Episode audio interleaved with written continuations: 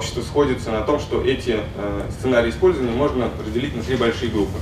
Это дальнейшие расширенная, скажем так, версия мобильного широкополосного доступа, то есть это смартфоны, дальнейшее использование видео высокого качества, 360 градусов, голографии, виртуальной реальности и подобные вещи.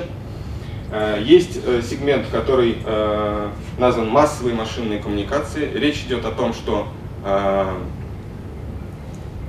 эпоху интернета вещей, Internet of Things, каждая вещь будет подключена к сети, таких вещей будут миллионы.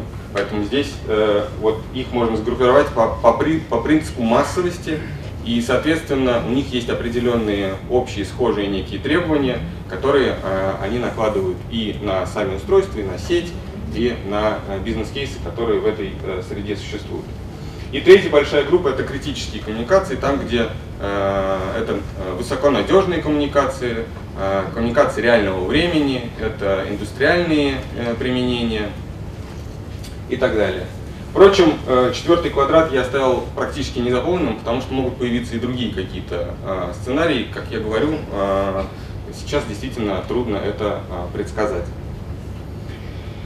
И внутри этих сценариев использования, которые я кратко попытался перечислить, есть очень много достаточно разношерстных групп, которые представлены разными отраслями, разными сегментами бизнеса.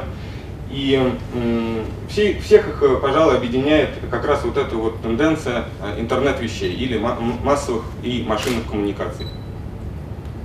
Э, как раз по дороге сюда на конференцию мне попался в новостях новый отчет компании Gartner по интернету вещей. И они прогнозируют, что за, будущие, за следующие 4 года количество подключенных вещей увеличится в 3 раза, до 20 миллиардов.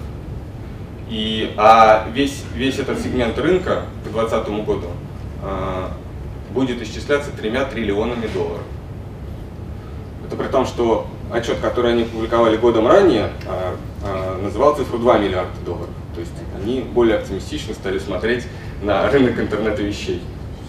Ну, как бы то ни было, прогнозы есть разные, и э, многие аналитики говорят даже, что эти цифры э, скажем так, проходит по нижней планке, достаточно э, пессимистичные. Но очевидно то, что тренд на э, использование массовых э, коммуникаций, мобильных коммуникаций в совершенно различных отраслях, он э, налицо. И если мы даже посмотрим на те отрасли, которые наиболее, скажем, сегодня э, близки к тому, чтобы э,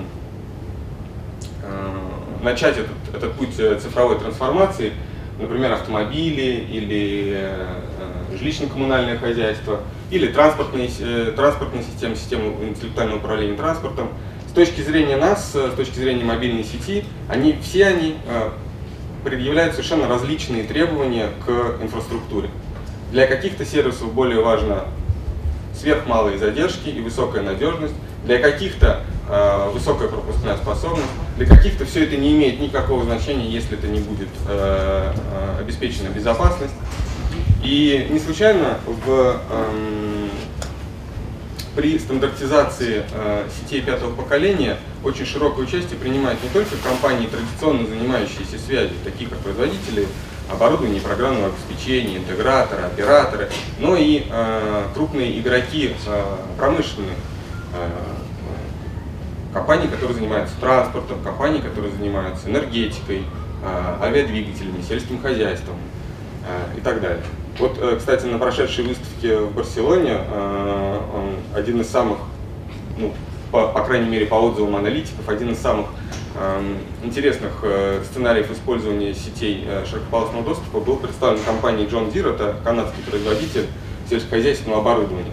Они достаточно давно занимаются цифровизацией сельскохозяйственного оборудования в том числе созданием автономных, автономно движущихся машин, и э, созданием э, и обработкой данных, созданием э, устройств, которые собирают данные, и обработкой этих данных э, в э, облачной инфраструктуре. Э, в частности, э, они приводили такие примеры, что уже при посеве зерна они могут собирать и анализировать порядка 50 различных показателей, как то влажность почвы, температура, температура воздуха и так далее. Я даже не могу придумать 50 наименований, потому что сельское хозяйство от меня это очень, очень далеко. Но эм, все, эти, все эти данные они используют для того, чтобы э, оптимальным образом э, проводить полив и э, дальше уход за посадками в течение сезона. И э, в том числе очень э, научились достаточно точно прогнозировать будущий урожай. Благодаря этому они, с одной стороны, сокращают свои расходы на полив, на обслуживание, на, на уход за посевами.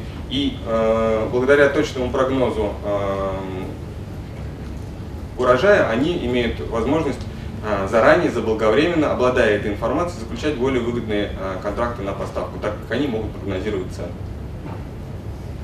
Но вернемся к, к, к мобильным сетям. Как я сказал, э, разные, разные сервисы и разные индустрии здесь будут накладывать собственные требования к сети. И поэтому э, сеть, э, видимо, как, э, как вот изображено в нижней части слайда, будет э, приобретать э, характер такой многослойный. То есть для каждого из сервисов и для, для каждого из группы устройств э, внутри сети будет э, создано э, свой, скажем так, сетевой сервисный слой, да, или, ну, вот я просто, не, честно говоря, не могу подобрать более удачного российского, русского термина в, в оригинале это называется network slicing, то есть э, именно создание э, слоя, который обслуживает э, данный э, сценарий использования с требуемыми характеристиками.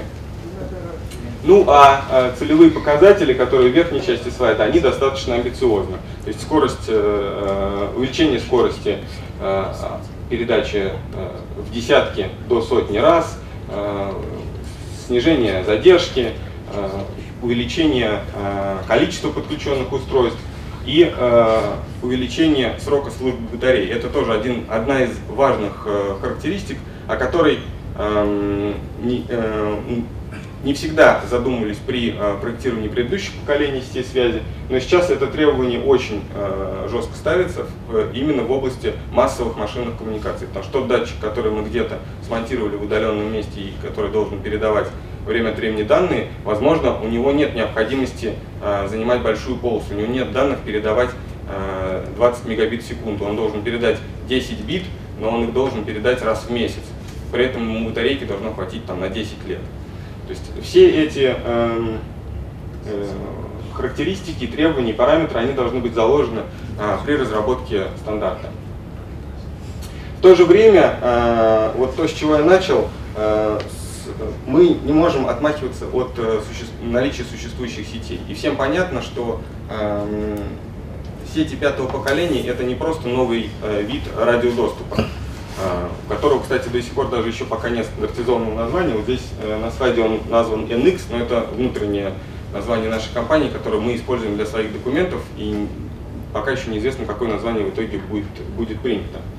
Но э, сети пятого поколения это не только NX, это не только новый тип радиодоступа, это еще и э, интеграция с существующей сетью. Причем не просто э, передача обслуживания, как, скажем, э, это было естественно при разработке сетей третьего и четвертого поколения. Мы э, заранее закладывали возможность передачи обслуживания из GSM, скажем, в 3G, из 3G в LTE и так далее. Здесь речь идет именно о одновременном э, сосуществовании, взаимодействии, интеграции этих, этих сетей. Э, при этом те э, принципы и э, те э, технологические инновации, которые будут использованы в новом типе радиодоступа, они могут э, использоваться и для развития существующих сетей LTE. Я э, приведу вам чуть позже несколько таких примеров.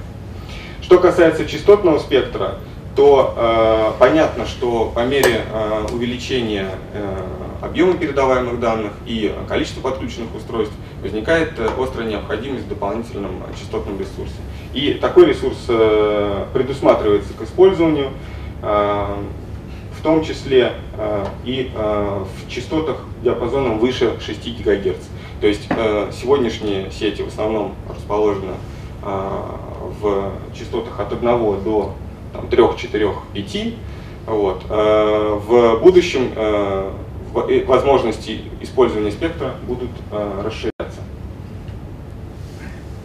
Что касается самих технологических новинок, которые будут использованы при разработке этого стандарта. Должно говориться, что пока это, скажем, рабочая версия, это пока идеи и предложения, э, которые исходят из того, какие тенденции в развитии технологий есть сейчас. А пока стандартизация, по сути, еще не началась, и как, что из этого войдет в стандарт, что и не войдет, сказать сложно, но, э, тем не менее, э, по некоторым моментам уже есть в индустрии понимание, что да, это, наверное, тренд, который должен в стандарте быть сохранен. В частности, я говорю про э, использование, массивное э, использование мультиантенных технологий, то есть бимформинг и э, использование одновременной передачи с э, нескольких точек. Это принципы гибкой архитектуры и принцип ультралин, ну, то есть бережливого что ли дизайна, то есть э, бережливого с точки зрения и использования спектра, и использования других ресурсов. Также э, по всей видимости, стандартом будут предусмотрены э, разделение уровня управления и уровня передачи данных, физическое разделение на разные, э, на разные каналы и э, возможности непосредственного взаимодействия устройств между собой. Про архитектуру пару слов. Дело в том, что облачные технологии стремительно врываются в мобильные коммуникации, и, э, конечно, этот тренд не может нас обойти стороной. И основное, основное, что здесь э, необходимо э, заметить, что будущая архитектура сетей пятого поколения должна быть по возможности максимально гибкой, чтобы предусматривать как централизованный вариант размещения узлов, так и распределенный. И виртуализацию как э, части протокольного стека, так и, э, там, скажем, большей части или меньшей части э, протокольного стека виртуализации на общедоступных платформах и на процессорах общего назначения. На данном слайде вы видите эм, график или план стандартизации. Основной все-таки движущей силой э, стандартизации по-прежнему остается организация 3GPP, которая занимается развитием стандартов э, мобильной связи. И э, в конце прошлого года уже прошли, э, и в начале этого года прошли несколько первых э, рабочих встреч э, участников э, по э, началу обсуждения, скажем, э, требований к э, сетям пятого поколения и начало работе Э, уже групп, которые э, сформируют первую э, волну рекомендаций, которые будут как раз описывать требования к сетям пятого поколения. Также появилась уверенность в том, что стандартизация сетей пятого поколения будет проходить две фазы, и первое поколение значит, ориентировочно должно появиться во второй половине 2018 года. Дело в том, что эти сроки, они э, в какой-то степени были продиктованы э, рынком, и, возможно, э, мы бы еще долго не, эм, эм, не обращались бы к теме сетей пятого поколения. Я хочу сказать, что первый прототип и первый, первые тестовые модули, эм, то, что сейчас можно назвать мобильными устройствами пятого поколения, в лаборатории Эриксона появились еще в 2012 году. Но так бы они и остались бы там в лабораториях, если бы а, операторы, в основном из южно-азиатского региона, Корея, Япония, э, не а, потребовали э, э, того, чтобы эти, эти сети пятого поколения появились у них уже в 2018 и 2020 году. Речь идет, конечно, о привязке и к большим спортивным событиям, таким как э, Олимпийские игры э, в Южной Корее 2018 года и 2020 года в Токио. Но речь, конечно, дело не, не, не только в Олимпийских играх. Надо понимать, что регион южноазиатский на сегодняшний день является таким локомотивом, и там достаточно сказать, что проникновение смартфонов сегодня там превы... давно уже превысило 90%. И э, те траф... те, тот трафик, который э, демонстрируют э, сети там они, конечно, показывают, что если эта тенденция сохранится, то вот э, сетей LTE четвертого поколения уже к 2020 году будет явно недостаточно.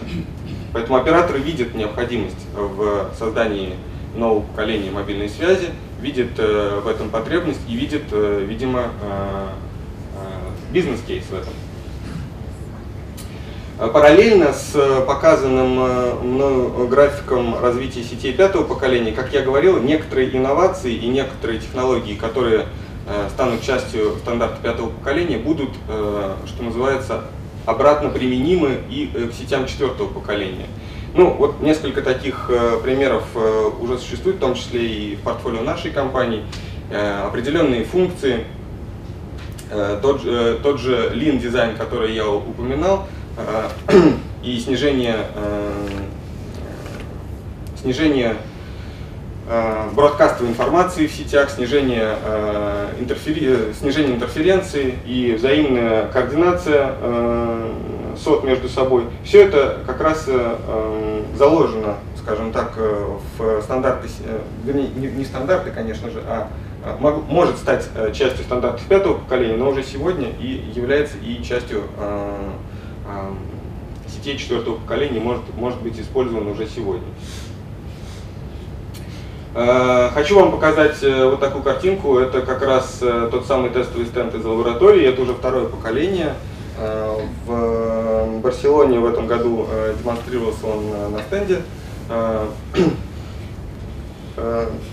Хочу обратить ваше внимание, что ну вот та скорость, которая здесь показана, на самом деле это, это, же, это же не главное. Да? То есть можно взять, э, можно взять 100, 200, 300 мегагерц спектра, э, достаточно хорошую модуляцию и показать, в принципе, любую скорость.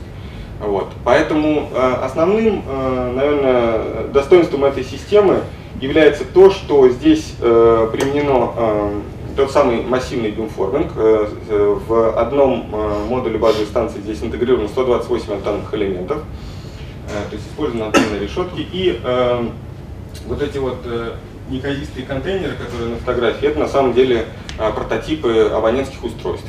Вот. Они в лаборатории имеют возможность двигаться, эти тележки на колесах, и таким образом у нас э, э, испытывается э, именно бимформинг и обслуживание абонентов в движении. В этом году запланировано создание третьего поколения тест, тестового скажем, прототипа э, пятого поколения. И э, если первые, первые два э, функционировали в частотах 15-28 МГц, то э, вот э, третье поколение должно э, быть э, э работать в диапазоне 3,5 ГГц. И по всей видимости, если мы немножко вернемся к вопросу стандартизации, этот диапазон 3,5 э, будет одним из первых, которые будут разрешены Э, Международным э, союзом электросвязи для э, развертывания сетей 5G.